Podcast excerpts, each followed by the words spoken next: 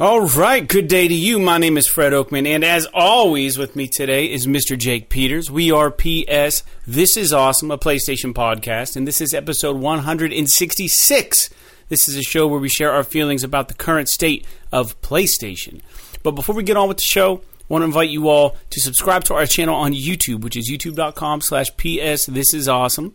And visit us on Twitter at PS This Is Awesome. And we have a Tumblr site, psthisisawesome.tumblr.com.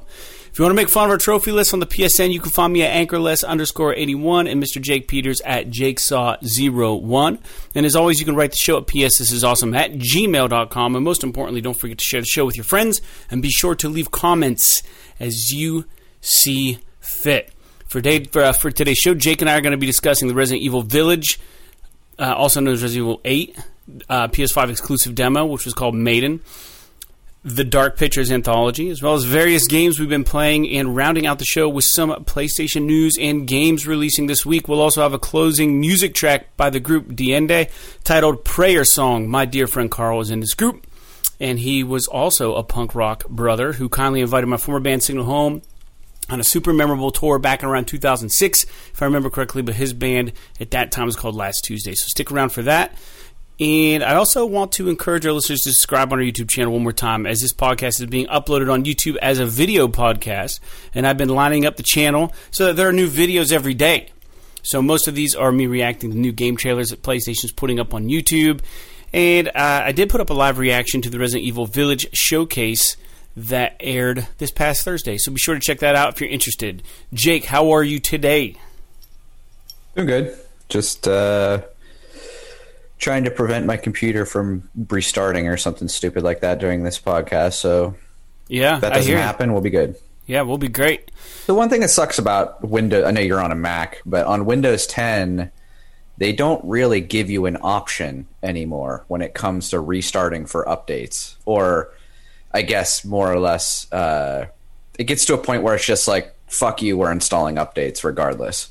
So, um, which can be incredibly infuriating, infuriating, especially if you're trying to do something at work or with something and your computer restarts and Windows updates take like fucking 30 minutes to install. So it can be super annoying. Right. But other than that, totally fine. Good, good. Yeah, I'm doing all right. Just got back from a grocery trip. Dude, when you go grocery shopping, let me just ask I feel like I make three stops. Like where we're at, we have many grocery stores. The one, the one joke about where we live is that there are a lot of fa- there's like a lot of fast food, a lot of grocery stores, and a lot of bars and a lot of churches. And like, there's really nothing else to do here except for those things. But we have an Aldi, we have a Giant Eagle, we have a Tops, we have a Walmart, and I want to say we have something else too. Well, there's Valesky's. Yeah, we have Valesky's uh, mm. which I don't support for my own reasons. But yeah, I mean, we have so many grocery stores, and not to mention like the 16 Rite Aids and CVS's and Dollar Generals, Walgreens, Dollar Generals. It, it's really ridiculous. But so, anyways, when I go out grocery shopping, like I'm like, okay, I'm gonna get everything I can at Aldi first because all that stuff is like relatively cheaper than everywhere else. At least I feel like it is, right? So I'll do that, and then. Um, Sorry, I'm just adjusting my screen here real quick. There's a little bit of something weird going on here. But anyways, yeah, I'll, I'll shut up. Um, we'll quit messing with the uh, awesome YouTube live stream thing that we're doing. It's not even live stream, but it is something. But uh, what I was saying was, sorry, is it's like one of those things where like I'll go to Aldi, I'll pick up what I want to pick up, and then I'll be like, well, you know what? They didn't really have a good selection of green peppers, or they, I couldn't find the oil I wanted. So the the way that the the highway goes is that I'm coming up the hill, right? So Aldi's on my right. If I go up just a little bit further on the right, it's Walmart. So, but if I go to Johnny, I got to cross traffic and go back. So then I'll just hit Walmart up, and then I'll go look at their crap. And sidebar, I picked up some cassette tapes at Walmart. Did you know they? Ooh, I just lost you. Yeah, you just keep talking. I just got to figure out. I switched cameras, and I think this camera has a 15 minute timeout on it or something. Mm. So I just got to change. You're it using so your GoPro right now? Fucking shut off in the middle of the. Yeah, I was trying to trying something new. See, this is what the audio listeners miss out on. They miss out on all this cool, crazy stuff we're trying to pull off here. It's like launching a spaceship. It really is. You see my computer screen. I'm trying to. I've got like I literally have the Zoom call up.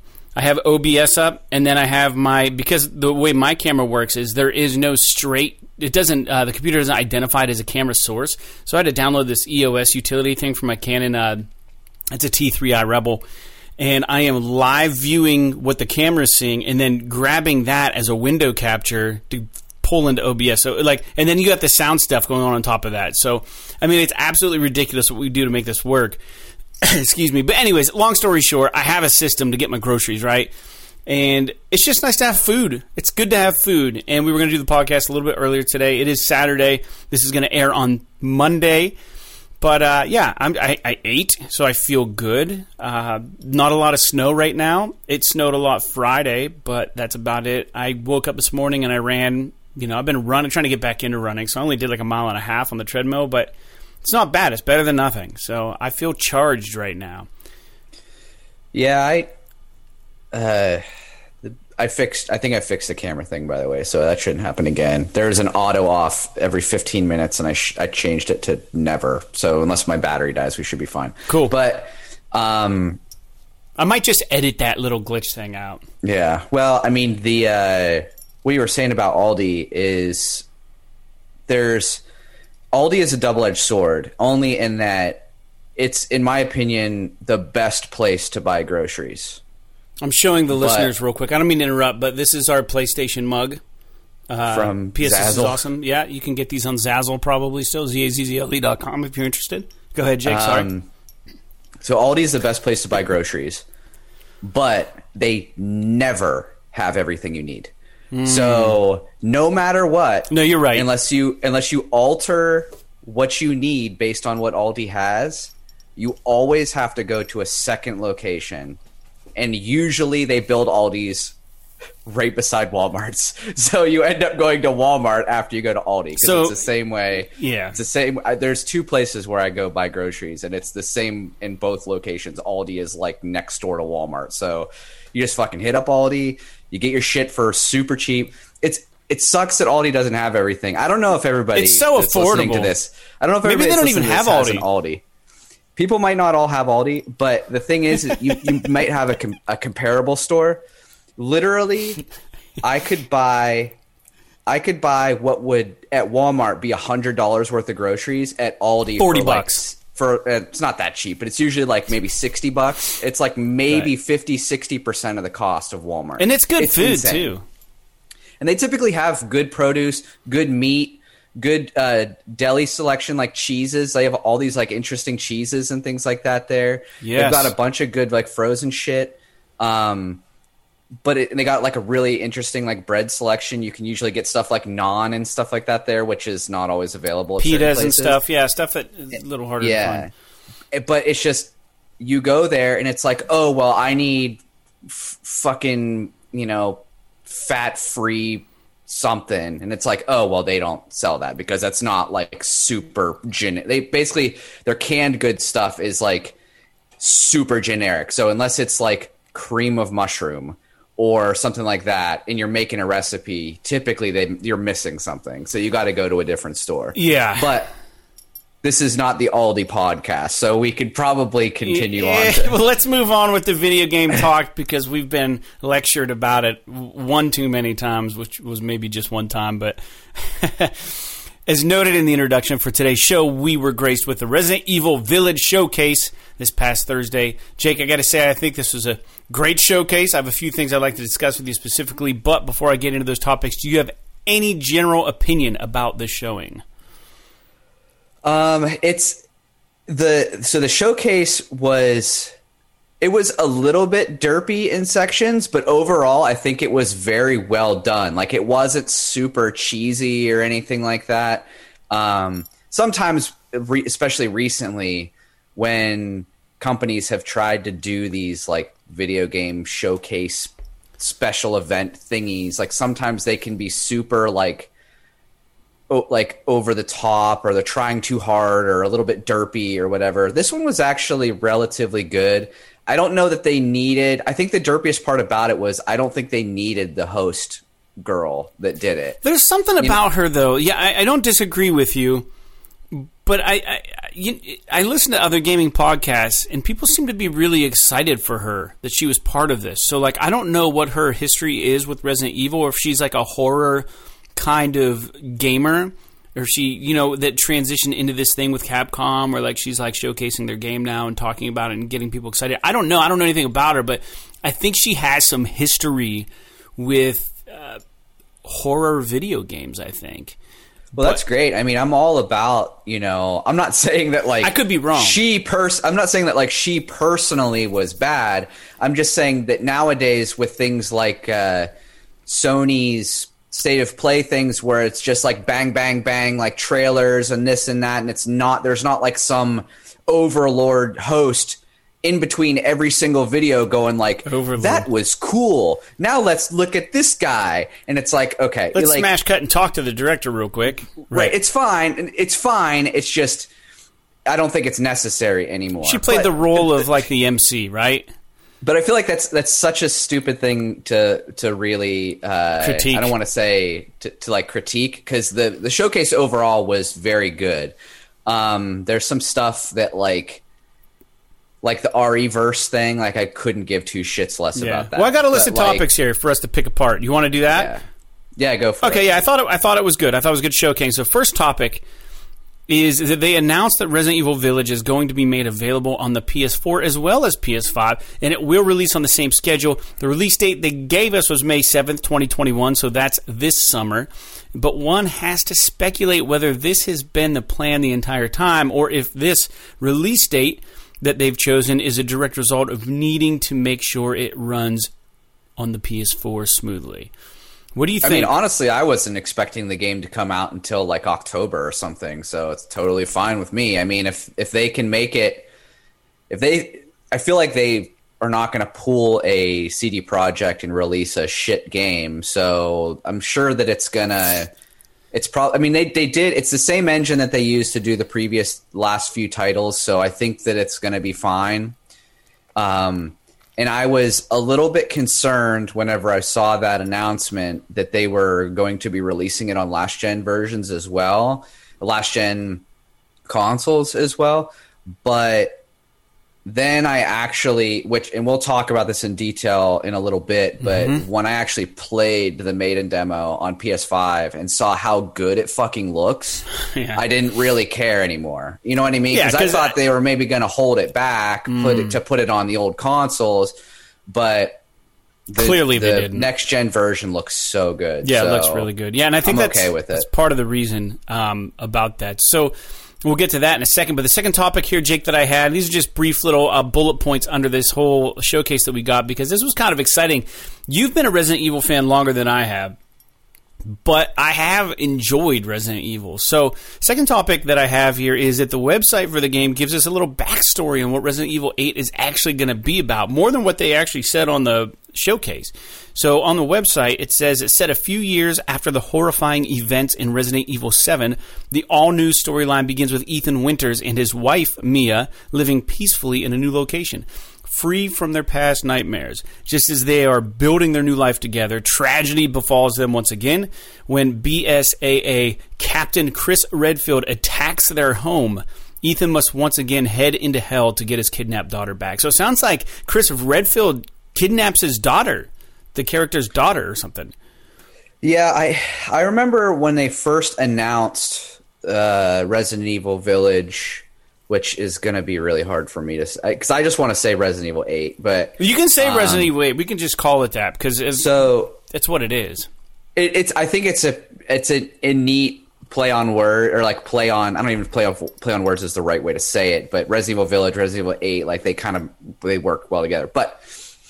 When they first announced it during that PlayStation showcase thing for the PS5, there was this impression if they didn't out and out say that Chris Redfield was going to be kind of a bad guy in this, or at least they implied that he is because he like shows up and just totally fucking jacks you up in this tr- in the original trailer be, that they. Why would he be bad though? That's what I don't. I don't know. That that's the thing is that I'm not sure. That's but that's what the speculation was about whenever the trailer first launched and whenever that was. I think it was September or August when they did that reveal thing. I think it was mm-hmm. September because I was on the road whenever they for work when they did this. But uh, yeah, I, I'm I'm curious. I'm definitely curious to see where they're going with it because Chris Redfield has historically always been, if not a protagonist, then at least a ally or a good guy in the Resident Evil universe. So yeah. I'm curious to see if he is actually a bad guy or if he has some ulterior motives that are actually benevolent in some way or if he's being coerced by the bad guys in some fashion or maybe yeah. he's brainwashed or you know maybe he's been infected somehow i don't know but it definitely makes for uh, an interesting kind of splash as far as what the story is going to be yeah, yeah. Well, I'll tell you this much. I think I have a I have some speculation that maybe while Mia was captured, she was somehow impregnated, and it's not Ethan's baby. Uh, uh you think? Uh, oh, you're talking about Res- in Resident Evil Seven. Yeah, and they they're living happily ever after, but it turns out that it's not actually her baby; it's some sort of demon baby that they don't know. And Chris Redfield's trying to take it back because something's weird about it. And then the only the only thing about that statement that makes me the only thing about that whole that would be an interesting concept for sure. That would be a really interesting concept. Yeah. The only thing that that makes me think that that's not the case is that you just said it takes place three years after Resident Evil Seven. In which case, why would it still Did be it an infant? Three? It says uh, few. Yeah, few years. Yeah, a few usually means three.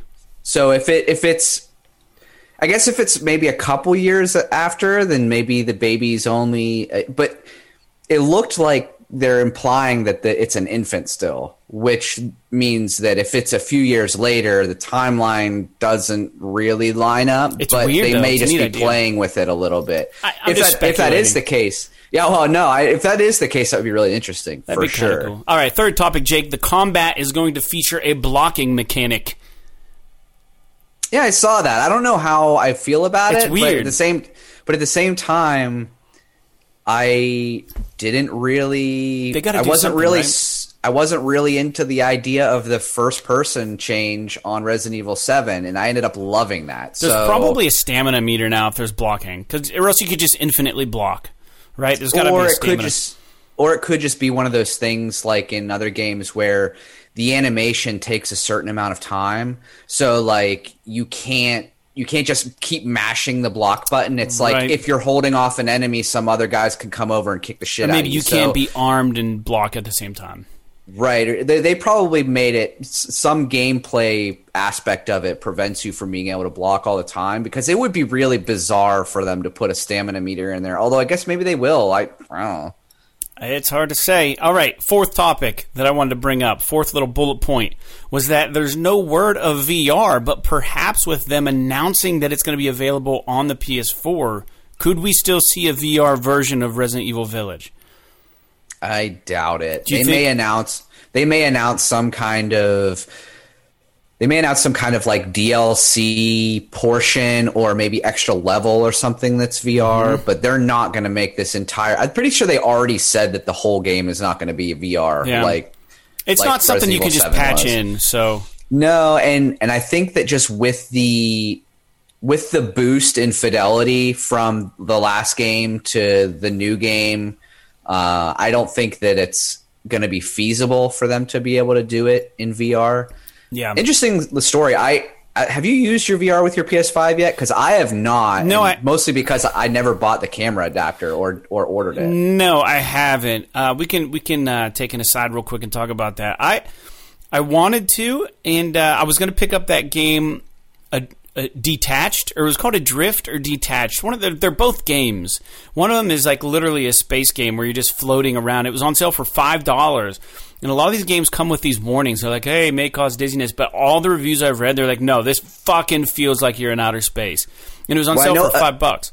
I know Adrift was one like that where it Yeah, they were both kind of like that. Yeah. you know, I don't know what det- I, I don't know if I've even looked at detached, but I know Adrift was one that came out, and I remember when it first came out on the PC versions of it, it was VR supported. Mm. But on the console versions, it initially, at least initially, there was no VR support. Then I'm talking was about just- detached because this was made for VR. Okay. Detached, and the thing is, I didn't pick it up, and and I I literally w- I had it in my cart, and now it's on my wish list on the PSN, but. I wanted to get it, but then I started thinking, I was like, I heard Blood and Truth is really, really good now on PSVR uh, if you're playing it on a PS5, and I also have this role playing game where it's like, it's like you put characters like on the map, and it's weird. It's all 3D, but it's a it's an actual role playing story game, and uh, it's really interesting. So I never finished it, and I wanted to plug it in, but then I realized that I have the OG PS uh, VR, so the Breakout box will not allow the HDR support or the the special fancy shit. So anytime I want to use it, I'm gonna have to unplug it from the back of my fucking TV in my PlayStation and rewire a hardwire HDMI cable to my TV because I have the old version. So no, I haven't. I haven't plugged it in yet. You could. get a Switch, like well, a I was I was gonna say like you could Switch, you could get a splitter right, yeah. and you could run. But that's going to be pricey if you want to run 2.1 HDMI through a splitter. Like, you just almost don't even want to risk it. You know what I mean? And then you got to worry about It- lag and shit. And it's just like, why can't they just. I don't know. It is what it is. Anyways. I don't think you would have lag issues with a splitter. You would have lag issues probably with a switch, but with a splitter, it's literally just they just take the signal path and it's on two wires as opposed to on one wire. Hmm. So you shouldn't have any lag issues with a splitter. The splitter itself might be expensive if you want a splitter that supports 2.1 because it has to be a special type of cable. But I don't know. I mean, but then you would have to have two HDMI inputs on your television. Yeah. So you switch to one if you want to use regular PS5. You switch to the other if you want to use fucking VR. It just seems like too much of a ah. hassle, right? Yeah. So I think what I'm going to do is eventually just plug it in and just make a day of it and just get these games beaten, try them out. They just, I mean, they just made it basically so that I will never play PSVR on my PS5. I mean, that's essentially what it boils down. I, I already, PSVR has always been one of those things for me where it's too tedious. Mm-hmm. And if it wasn't as tedious, I would use it a lot more often. but it's even more is so- tedious now. But now it's it's like I'm not going to be fucking unplugging shit from the back of my cable. here's here's the other thing. Here's the other thing that I learned is that they they tell you that the the the Dual Sense does not have the same tracking implementations that the the DualShock 4 has. So if you're going to play your PS VR on your PS5, they say you still need to use a DualShock 4. So now you have to have a DualShock 4 synced to your PS5. It just seems like it's just too much fucking work. Like I don't know. Either that, or if you, I guess the Move controllers. If you have a game that supports those instead, you could use those. Which most of the time, I guess, when you're playing VR, you're probably going to use the Move controllers anyway. Yeah. Which Yeah. All right. Hey, fifth topic.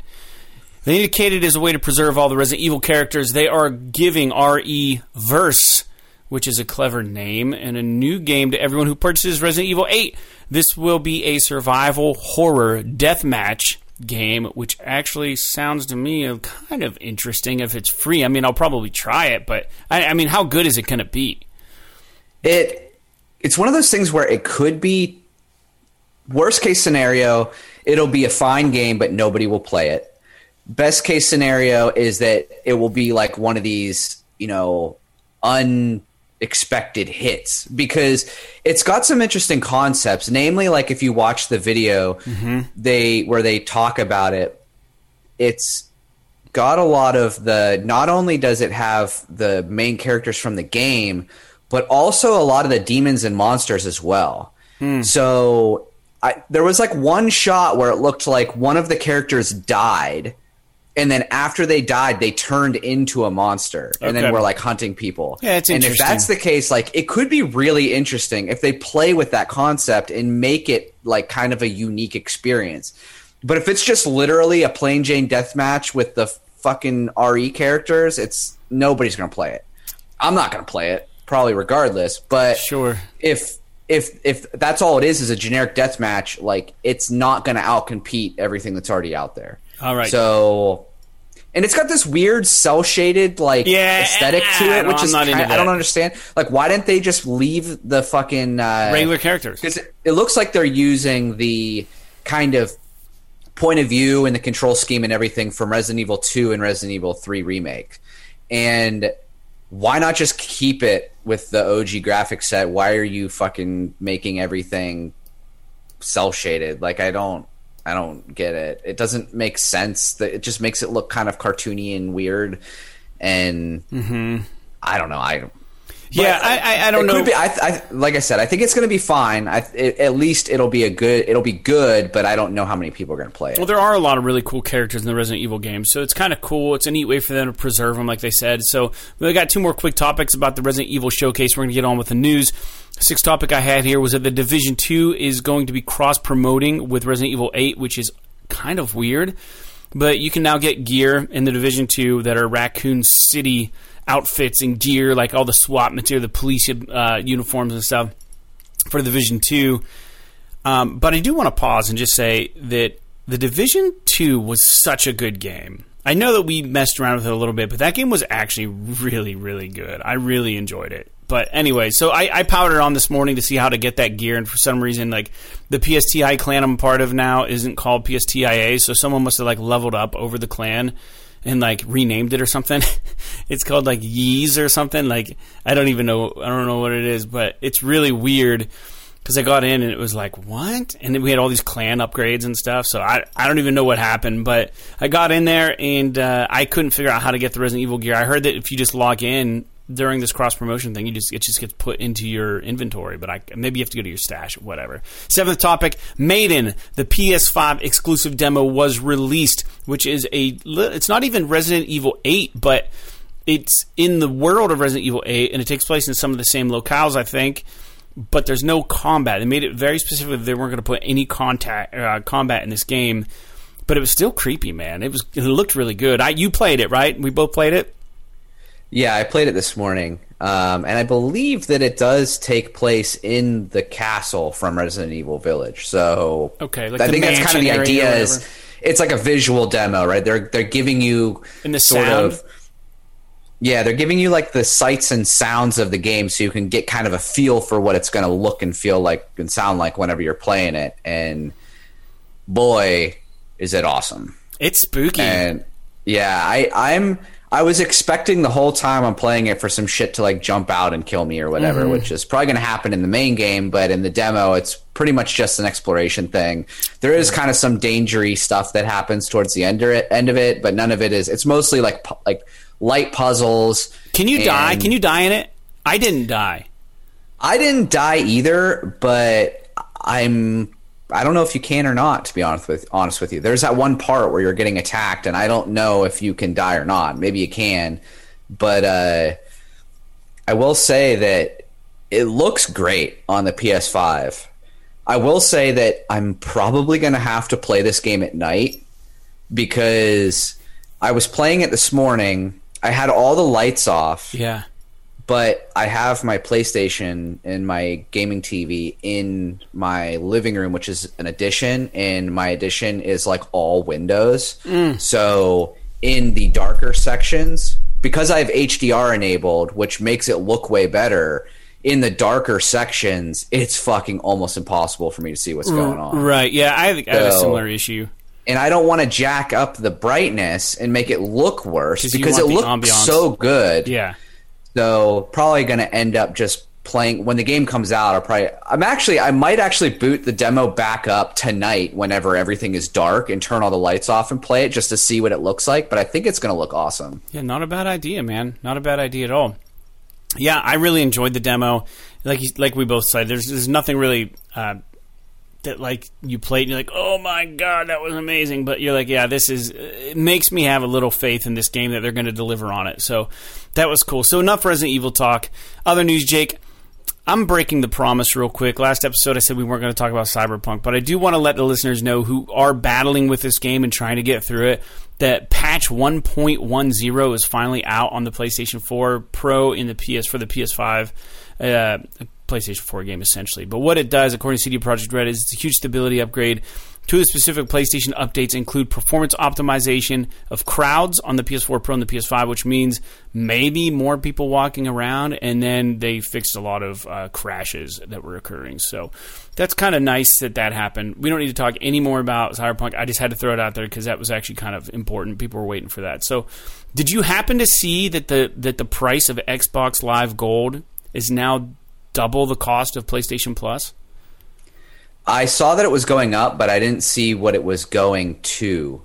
But Yeah. as soon as I saw that, I was like, "Oh, I better go on there and fucking cancel my subscription." Yeah, because I literally doubling it. only use it for Game Pass, and I only play Game Pass every now and again when I don't have something to play on my PlayStation. So I think I'm gonna fucking just It's going to be like 120 bucks a year or something. yeah, fuck that. Especially because I don't play anything online on my Xbox. I like I said, only Game Pass. Yeah. Can you buy Game Pass separate or no? I think so. I think you can, but that I, I wouldn't be surprised if the price of that went up too. But I don't know. You so know, 'cause it- yeah, there, there, dude, there's speculation that people are saying, well, now Sony has every reason and right to be able to up to, to raise the price of PS Plus. And honestly, I can't imagine that they're going to. I mean, they make so much money, and I don't know. I mean, I, I kind of know how well Sony's doing right now. Um, I, I never felt like it was necessary to say anything, but I, I do hold some stocks, Sony stock, and like, dude, I have like doubled my investment in the last year. So like doubled. Yeah. Like like they're making hand over fist money, Sony. So they, there's no reason for them to raise the cost of PS Plus. It's just going to deter people from getting it. I think well, if they raise it to the one. sto- the the stock price doesn't have any real con uh, real comparison to how well the company's doing, especially in Sure. a year like 2020 where everything is going up. Everything. So yeah, but here's the thing. So here's the thing. Like if they say they raise it to 120, right, for PS Plus, are you going to do it still? Dude, a fucking game's going to cost like 70 bucks now. Like one I don't I don't know. And the games I they've been mean- giving us on PS Plus really haven't really done much for me if I'm being honest. Like I've got enough disposable income that I probably would still pay it just because it would be more convenient than not paying it. But I can definitely, I definitely would think more before actually spending the money on PlayStation Plus. I don't think that they're going to go, they might increase the price, but they're not going to go to 120. I mean, Xbox Live Gold includes Xbox Live and Game Pass. So I'm not sure what Xbox Live is. so Xbox Is Live that like is their- PlayStation Now? so no Xbox Live is PlayStation Plus. It's there. it's your ability to Right. play games online and do all that kind of stuff. You get you get so many games free every month, just like PlayStation Plus. Um, but Xbox Live Gold also includes Game Pass. So, and obviously somebody's going to correct me if I'm wrong on this, but I'm pretty sure that that's true. So, $120 a year not only gets you all the shit PlayStation Plus, Plus gives you as far as equivalency goes, but it also gets you arguably you could say like imagine if for $120 you got PlayStation Plus and PlayStation Now all year. That's Right. kind of what it's like. Now games games pass is way better than uh, PlayStation Now, but that's if you had to compare them apples to oranges, that's how you would compare them. Sure. So if if you were to get Xbox or sorry PlayStation Plus and game or and PS Now for a year for $120, it wouldn't be a horrible price. Okay.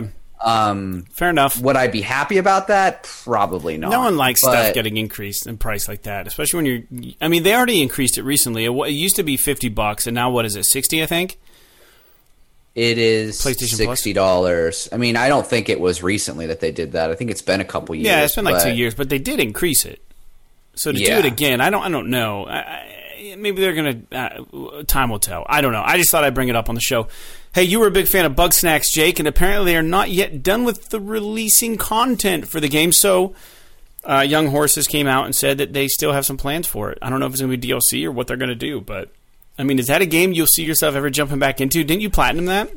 They did, yeah. Now they they did kind of leave it sort of cliffhangery at the end of the game, right? So I could see them maybe well, I didn't beat doing like an know. extra. Sure. Yeah, I could see them maybe doing like an extra episode or something like that that kind of finishes the story or maybe just tells a little bit more. Or maybe it's a side story. Maybe it's honestly what would be cool is if the additional content was kind of like the last of us did and it's a prequel Mm. to the story of Bugsnax where like when the original characters get to the island not when you as the reporter get to the island. So before all the shit goes down how the town gets separated all that kind of stuff. That would be a cool kind of DLC story for them to tell, and I'd probably play that. I mean, it's a it's a neat game to kind of play as just to relax, where you don't have to think, you just kind of wander around and do stuff. Right. Um, but uh, I did not see that, but that's kind of cool. Yeah. I kind of hope that as far as like the cliffhanger goes, they just make a Bugsnax two at some point. yeah, that'd be great. but I don't know. Yeah, the, with a smaller studio like that, I mean, who knows what they're going to do. Um, Genshin Impact's getting another update. I'd love to have Seth, actually, my Seth's my brother, come onto the show at some point to discuss Genshin with him. Um, I'm going to try to make that happen. But yeah, I, I was playing that for a little bit on the PS4. Uh, You didn't really play too much of it either, did you? Um, I played maybe two or three hours of it, and then it just. Yeah, I mean, it's yeah, fine. Right. It's it doesn't. I know you put a lot more time into it than I did. Yeah, but- it's it's got a lot of those free to play systems, and it's it's probably one of the best ones you can get.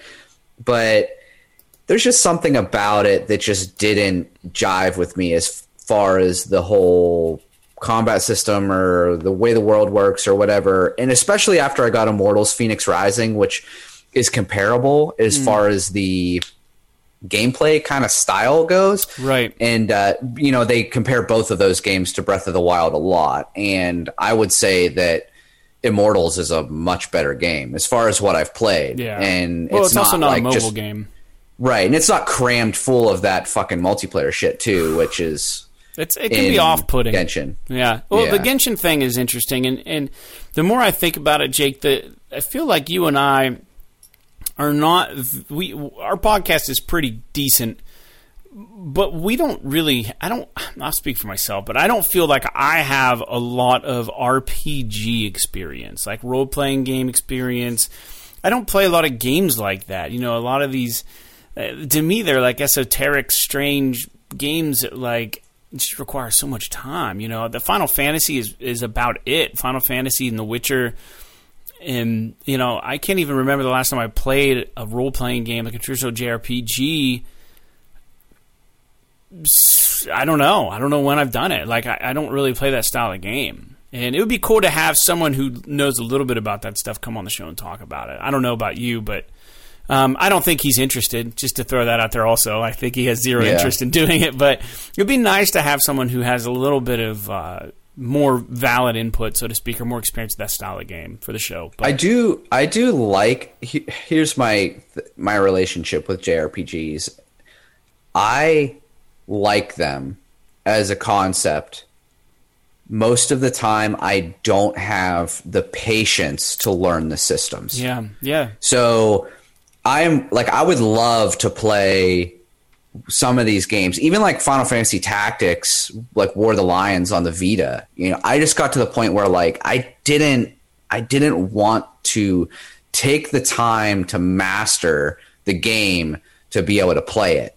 Having to do all this inventory and character management and all that stuff. It just I hate like all these RPGs now that where you have a party of characters and you have to outfit each character individually and there's no option for you to like auto outfit them mm-hmm. like there like a lot of games recently have been good about if you have a party you can select to have everybody but your main character just be sort of auto leveled and auto outfitted with the best gear Yeah. so you can just kind of pay attention to your main character and you don't have to manage everybody you just enjoy the that- game. Yeah, Right. But they give you the option to do it manually too if you want. And I think that's a great way to go about it. But some of these JRPGs are just like, they're hardcore. They're like, you do everything. You have to manage everything. You have to watch all the stats. You have to build your character classes. And especially a game like Tactics where you can have five, six, seven, eight characters at a time you got to fuck with like this. Like it's it's a lot. And so that's my biggest beef with the RPG scene It's as like far as JRPGs chess. go. I just don't have the patience. It's not that I don't like it or that I don't want to get into it. It's Mm-hmm. it's I just don't have the, the learning the curve is a little too much because all those games have different mechanics. Like you said. Now, the reason I bring that up too is because I jumped into Final Fantasy X two because I bought that that that uh what what would you even call that? It, it's like a duo game. Like you, you get Final Fantasy ten and Final Fantasy ten two in one purchase. What, what the hell are it they was just calling it that? was just a, it was just a remastered bundle. I mean, Sure, it's a bundle. That's what I meant to say. I couldn't find the word. Thank you. So I got that, and I forgot I had ten two, and I started playing it. and I was like, man, like I don't, I don't. There's just so much shit to it. I, I, there's just so much, and and the game. eh, eh, There's some difficulty spikes that come out of nowhere. I'm trying to get this second sphere or whatever, and I, you know, I'm kicking ass, and I'm my party. I feel like we're doing really good, and, and I feel like I'm on on the right trajectory where like I'm the right level for the area. And then I get to this sphere. It's just the second one. You're supposed to collect a ton of these for the first act, or whatever. I get to the second one, and I've I've already kind of got the notion that a bad guy's going to pop out when I try to get the second sphere, and I get the bad guy. Now all my characters have like 450 HP or something, and like he'll do like an attack all maneuver or attack, and he hits all of my characters for like 250 points, and it's just like that's more than half my life. Now, why did the game allow me to even get to this guy easily? Like I got to him easily, very easily, and then I finally got to him, and he just like decimates my crew, and it's like okay, great. Now my save point is like right here. Now I got to backtrack like 40 minutes to get back to where I need to go so that I can maybe go grind some more because I'm in this huge long cave, right? And it's just like, why? Is it just because it's outdated, or is that just how those games are? Like, I don't know. It was just frustrating. I, I was enjoying it up until then. Yeah, I mean that's a it's a pretty antiquated sort of uh, mechanic, but unfortunately, you know, the grindiness is just kind of a part of it. Yeah, You you kind like I had a similar issue with Final Fantasy VI, which now we're going way back if we're talking about Final Fantasy VI. Yeah. But you know, I was playing that on the Vita and on the PS3, and um, you know, you get to this place, and people that are familiar with Final Fantasy will know about the floating continent, and you get there, and it's just fucking impossible. So basically, what I'd have to do is at the beginning of the floating continent is a save point. So essentially, I'd I'd have my characters be sort of a certain level, and then I would kind of just walk back and forth right beside the save point until it would trigger a battle, fight a battle, then immediately save after every battle. And I would just do that for fucking hours until I was off. able, yeah, until I was able to just get through the floating continent section and then back towards, you know, and then all that stuff goes away and then you're back to your whatever. But um yeah, it's just I'll be honest, like I don't mind doing the grinding things whenever I am just looking for something to just kind of play and not think while I'm doing it. You know, I it's something I can do to just kind of keep myself busy for the evening or something is mm. fine, but it's not something like that's not something that I want to do with my main gaming time. You know, if I if I sit down to play video games, which lately I've been averaging about 30 minutes a day playing video games. So if I got to play a game like that, it's going to take me 3 or 4 months to beat it. So it's like I I you know, I I get it and I like it in certain contexts, but it's not it's not my favorite thing. Yeah, fair enough. Well, hey, we went a little bit out of order with what we normally do for the show. So uh, let me ask you a little bit. What, what are you playing right now? Because normally we would talk about this before we get into the news. That's all I had for the news. But what, what, yeah, I mean playing? nothing nothing's changed. I'm still playing Immortals. Like I said, right now I've been averaging about 30 minutes a day. So I think since the last time we recorded this podcast, I've played uh maybe another 5 or 6 hours. Like I think I just logged I'm at like 21 and a half hours or something like that. And I'm Yeah. on the second I'm on the second god out of 4. So that I wouldn't say that that necessarily means that I'm halfway through the game because the second god, like I, it took me 15 hours to get through the first one, and the second one it has taken me like six, and I'm hmm. almost to the end of it. So I hmm. don't think that it's going to take me as long to get the other two, and I think it'll kind of all sort of come together pretty quickly. But I know that like even a lot of reviewers were saying like 30 to 40 hours to beat the game, which to me, is fine. Other than the fact that I have so many fucking games to play, and we're getting to the point where, you know, I'm not even going to be remotely close to done with my backlog before Returnal comes out. Returnal comes out. And I think there's even something coming out this month. I don't remember what it is, but I don't know if it's something that I was Cyber interested Shadow. in playing. Oh, that's right. Cyber Shadow is coming out, which looks great. yeah. Um, but uh, yeah, I've just been playing that. Other than I played the Maiden demo this morning, Yeah. which as soon as I played it, I was like, "Fuck, I can't wait for this game to come out." Yeah. And it's coming out in May. Which something else is coming out in May too. Um, I don't remember. I don't remember what it was. oh, oh, blah, blood, blood, blah, blah, blah, the Bethesda one. Oh, that Um, one. Bullet. No, uh, Bullet legs. God. bullet, bullet legs. What one? What the hell are you talking about? Like, what game are you talking about? Uh, it's the Arkane one where you're on the island And you're you're trying to beat everybody. within an Deathloop. Deathloop, sorry. thank you. Yeah. I had to Google it. I don't know why they fucking slipped my mind. That's coming out in like April or May. Yeah. Um, so Cool. I'm, I'm excited about that too, but I don't know that I'm excited as excited as I am for Resident Evil Eight. Village, yeah, whatever. yeah. Well, I'll tell you what I dived into. I, I was in, after playing the maiden demo. I really had a hankering for playing something scary, right? And I've had my eye on the Dark Pictures anthology Man of Medan for a while, and I know that reviews were very mixed about it. I think IGN gave it a seven. I don't know what it has on Rotten Tomatoes. I, I long story short, this is from the makers of Until Dawn, and they have this thing called the Dark Pictures Anthology. I want to talk a little bit about it because it's really interesting. So the first the first game, uh, there's two out now. Little Hope was the one that came out afterwards, and that got better reviews than Man of Medan, which is crazy because Man of Medan is so good. I love this game, man. It was so good. And I think that this is a kind of game that would be really fun to play like co-op and they're doing a lot of interesting things with this. Um, and on the surface, it may not really appear that way, but they are. They're doing a lot of really interesting things with this series. So they have this guy, this character in the game called the Curator, and you don't really know who he is, but he's very well dressed, and uh, his clothes are very fitting. Like it fits him. He looks he looks very intelligent. He, he's got an English accent, and he's very proper. And uh, he's like, well, "Welcome to the to my whatever, my dungeon or my my library, my study." And uh, he he uh, says, "You know, you, you're you're going to get to make decisions." And this is a, this has almost become like a gimmick with games, but for they they're doing it for real though in this game. They like really, there's so many different endings in this game. Different characters survive, and they're like, so your your your choices are going to have effects, and throughout the game as you play it, like in like in Until Dawn.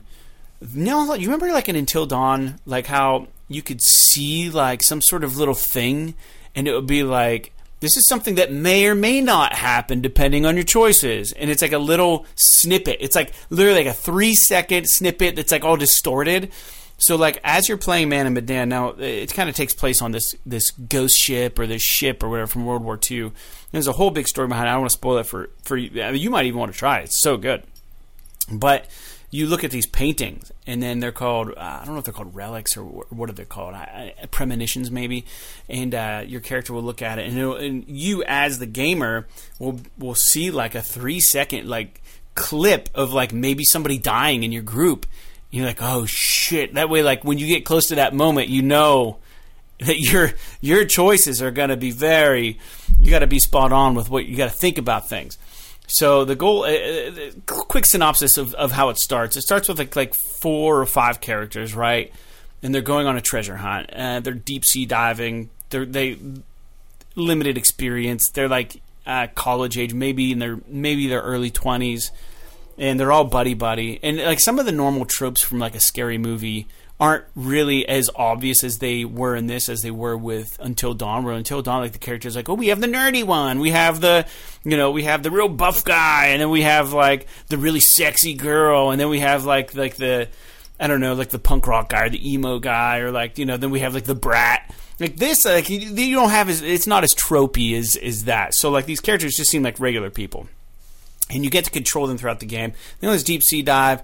Storm rolls through. Long story short, they end up on this scary boat and it all works very well but every like every like hour and a half or two hours it takes you out of the game and now you as the gamer are are listening to the uh, the dude, the guy was talking about, I forget what his name was. Uh, what I said he was, I, I don't remember what the fuck he was called. But you're talking to that guy, the British guy, and he's like, "Ah, you've done very well so far. Surprisingly, everybody's still alive. It could have been much different, you know." And he's talking to you and stuff, and he's leafing through books and stuff, and he's all prim and proper. And he goes, "I can give you a hint if you want." to kind of let you know what's going on. And you don't know if he's trustworthy, right? So you have options to say, yeah, tell me what, you know, give me an idea. And I and I opted for that. And it was really cryptic and vague what he had to say, you know. He's like, not as all not all is what it seems to be in this story. And you're like, oh, all right. And I was I was just fucking glued to the TV playing this game. It was so good. Dude, this game is so awesome. I don't know why like it got mixed reviews because I really enjoyed it. And unfortunately, two two people in my party died. One was so preventable. It was like one of those quick time events where you have to mash a button. And mm-hmm. uh, usually I can do that. But they also have quick time events in this game where like you have to like hit the X button in rhythm with your heart to like so to keep your calm. So you're like do do do do do do, and you got to hit it. Well, like maybe there's like a monster or something in the area, and you're just trying to like hold your breath, and your people are like trying to be. So if you fuck that up, like it'll it'll notice you. And like there's quick times like where you're like trying to run away and jump over stuff. You have to hit the circle button or the triangle button. They throw different things at you. You got to almost like um, heavy rain or something. But uh, the graphics are amazing in this game. They're so good. It's not like it, is a game, but it's not like a game game. It's more of a story. But anyway, so I, I had a situation at the very end of the game. This this character who I thought was going to die the whole game. I got him to this point and uh, like he was like I was literally like five minutes from the end of the game, five minutes, and this guy would have lived, and uh, it flashed like the square button, and I go boom, and I knew I hit it, and then I was like, oh fuck, I'm supposed to mash it, and like I didn't mash it in time, and he died because of that. And there's no going back. There's no you can play it again, but there's no going back. Like whatever happens, happens. It was such a great experience. Now the cool thing about Man of Medan and the Dark Pictures anthology that I recognize that they can do is that you can play online with a friend, right? So there, it in your perspective influences your choices. So as a single player, you can play alone. You get the whole picture of the whole game as it moves. You get to see every little piece of the puzzle unfold. But if you play online with somebody, the person you're playing with doesn't necessarily see what you're doing as a character. And but they intersect. So to give you another brief example, like you're down in the ocean, you're deep sea diving with your partner or something looking for this treasure, right? And if you're playing single player, you know that while you're down in the ocean because it cuts to this other scene where I'm playing now as a different character, and then there's a boat that comes on board, and like some guys, they're nasty, mean-looking dudes or something. You know, this is on your regular regular boat you start the game off with, and you know what the fuck's happening, but you know that these guys are on the boat. And then it'll smash cut back down to the divers. So now you're divers and you're trying to surface up, but you're trying not to get the bends, right? You got to surface at a slower rate. But then you see this explosion on the boat and you're like, fuck, do we just go? Do we go now? Because like maybe someone's dying, maybe they're getting attacked or whatever, or do we not? Right? That's another choice. Like you could just, well, we got to be look out for us. So I chose let's look out for us. And by the time I got to the top, you realize that they're just like barbecuing on the fucking boat, and like there was like a the gas blew the thing over. But like, so playing that online with somebody, like probably you would experience like the barbecue but someone else might be underwater thinking that you're getting fucking killed or your boat's exploding and like hurt themselves because they act. So it's all about the perspective that you're playing. So i think as a two player game man this game would be so awesome because i guess when you play it two players you, you're not actually exposed to all of this or one player playing it single player you're not exposed to all the scenes like they've created additional scenes to play it two player to create hmm. more of that different perspective thing. So man, this game is awesome, dude. It's ten bucks on the PSN. You should just get it. We'll play it two player. It'd be so fucking cool. They did a thing called Friend Pass where like I don't think it's active now, where you could invite somebody just to download the demo. Like you could download the demo I would give you the friend pass, and then we could play it online together. I don't think that's an option right now. We could try it. I don't, think the friend pass is a thing right now, but we could try. You could download the demo, and we could see if we can make it work. But dude, I want Little Hope so bad now. But I'm gonna, I'm gonna, I might wait a little bit. I don't know. Well, now that you spoiled one of the choices, I don't think then I we'll win anymore. We'll win at that part Come on. There's so dude, there's so many situations like that though. I would just be curious to see where you take some of these characters. There there are many there's an option if there's a character in the very beginning of the game, you have a choice to do one thing or the other. And at the very beginning of the game, and the decision you make is whether or not he's with your party for the other like seven hours. Or five hours, however long this thing is. It's not very long. And I made the choice where he wasn't part of the party. And then like I was watching reviews of this and they were showing scenes of this guy that was no longer in my group, like this fucking crazy shit going on. I was like, man, I, I almost want to play this thing again, but I think I would have more fun playing it with somebody. So I think it's really and you can do couch co op with this too. And the whole the hmm. whole group can like sit and make you and Sarah probably have a blast playing this game. You each have a controller and you each get to make decisions. You pass the controller, I think you're supposed to pass controller or something. Dude, it looks awesome. It's so good, and I bet you Little Hope is so good too. Oh man, especially if they said it's better than Man of Medan because it was so good. I let the I let the reviews turn me off from this, but don't don't don't be fooled. This game is fantastic. It's kind of interesting. Part of me wonders. In the last couple of years, I've really started to wonder About the um, reviews? whether or not I should really take a lot of stock in the way that main games outlets are reviewing video games. And I'm not Yeah. I'm not literally I'm not coming at this as like a fucking fake news conspiracy Dude, angle come at me, bro. like that. I'm just like I'm just thinking like especially with my experience with Immortals, I'm like, this game is not a seven and a half. I don't Yeah. understand Yeah, what, what do they want? why people are thinking that. Like if this game had come out, you know, a couple years ago or something like that, everyone would have fucking given it. You know, it's like it's like just because it's. I don't. I don't understand it at all. And and like you said, every single review I've read about Man of Medan is like it's mediocre. Like meh, And dude, it's so good. It's so good. It's so fun. I had such a good time with it. well, I'm glad you like it. Yeah, definitely worth ten bucks in my opinion. Definitely, hands down, easy, easy purchase. Uh, and and I have complete faith in Little Hope now, especially since it got better reviews. I don't know why Man of Medan got such bad reviews. I mean, it's not like a game game. You know what I mean? It's it's a story like Until Dawn, where like I mean, you're not hacking and slashing, and you're not doing other crazy stuff in it, but you're you're walking around, you're picking up things, you're finding artifacts, you you know you find weapons here and there, and the, there's plenty of choices you make that actually have an outcome on what happens in this fucking game, not just on the ending, but like the paths. I mean, it's so good. Anyways, hey, upcoming PS5 games per Push Square. So these are the PS5 games coming up in January and February. I'm just going to go over these. I'm not going to go over all the games here. Um, PS4 games. Uh, this this was an interesting list. So Atelier Ryza 2, Lost Legends and Secret Fairy coming out January 26th. Cyber Shadow January 26th. And if you head to the PlayStation blog, you can read a nice little interview with the one man studio behind Cyber Shadow. It wasn't technically a one man studio. It started off as a one man studio project, but then he brought other people involved. And and I forget what the uh, game company is that got involved with the, the Shovel Knight guys. I, oh man, Yacht Club. Yeah, Yacht Club's involved with this game. Pedestrian comes out January 29th. Atelier Ryza 2, Lost Legends Secret Fairy, January 29th. UK. Okay. So the US version is the 26th. All right. February, we have Control Ultimate Edition on the PS5, February 2nd. That eh, game interests me. Destruction All Stars, finally coming out February 2nd as well. Werewolf, The Apocalypse, hyphen Earthblood on the PS5 February 4th, and the Nioh Collection on PS5 is coming out February 5th. So, out of those games, Cyber Shadow looks really awesome, and Control interests me. I'm sure it's going to run really well on the PS5. So, Yeah, Control is one of those games I've always wanted to play. Remedy makes cool games. I mean, or I didn't play Quantum Break, but Alan Wake was fucking awesome. Yeah, I never played it. I yeah, I really wanted to play Control. I just heard it just ran like absolute dog shit on Yeah. PS4. So I didn't. I never really got around to it. But if it runs good on PS5, I definitely would be interested in playing it for sure. Yeah, dude. All right. Well, hey, I think that's it for the show. So, as always, uh, to, well, typically the music at the end of the show is getting hit with copyright, right? So I've been excluding it from the podcast thing, from the video podcast. Make sure you guys tune into our YouTube channel.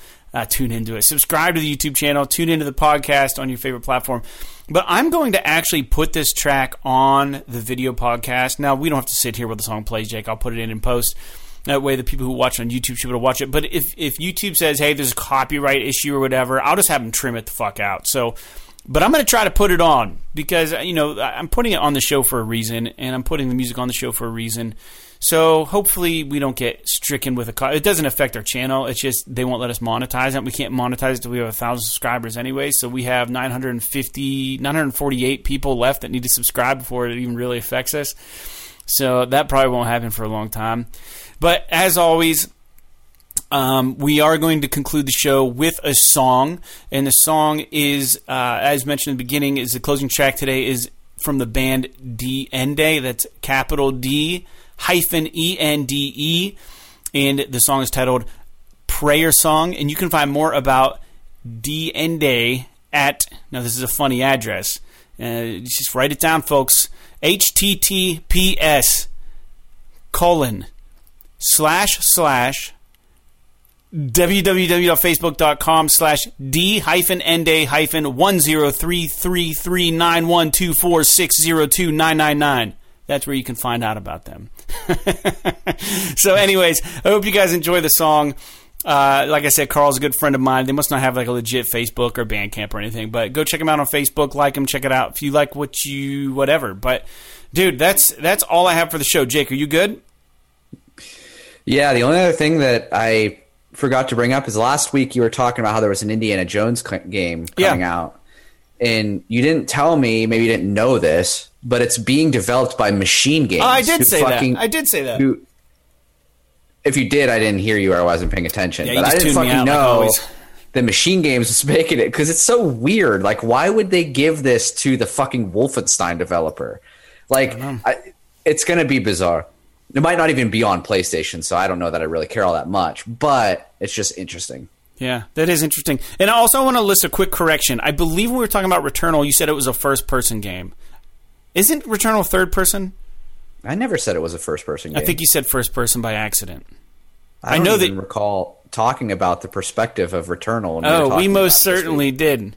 Yes. No, I said it was. I said it was the next game coming out. I'm That's gonna the only find. thing I said I'm, about it. I'm gonna find the clip and put it up. You go ahead and find it, and then you put it in here right now at this part of the video. Yeah. You put it right where my fucking fingers are, and I will eat crow if I said that. What, what will you do? week. Next week, I will eat crow if I did actually say that. What's that mean? Eat crow? It means like own up to it. okay, you know, yeah, yeah, yeah, yeah. All right, yeah. I'm gonna make you eat crow because I know you said it. I know you did. So, anyways, it is I- a I third person have. All right. I don't even remember what we talked about today, so it could be true. Okay, so I'm going to cut the video right here, and we're going to watch Jake say the Returnal is third person. Here we go. Pause. Housemarque style Yeah. combat. I mean, it's a first person shooter, which There you have it. I'm that confident that he said it. Okay. All right, hey, we're going to let you guys go. Um, so thanks a lot for tuning in. If you're new to the channel, welcome. And if you're a returning uh, visitor, we thank you for, for listening to us and joining us for our PlayStation Talks. We have a good time doing this. So, like Resident Evil, RBI Baseball, and Rainbow Skies. P.S. This is, This is awesome. awesome.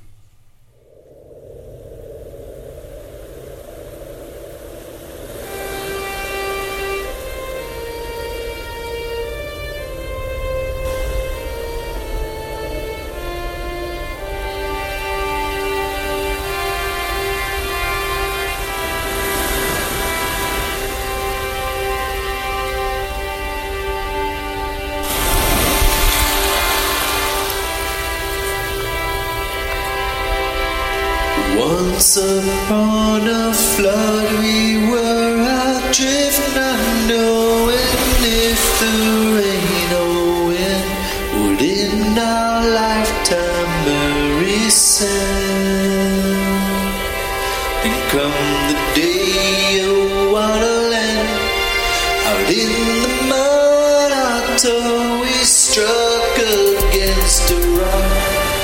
And cussed, yet never.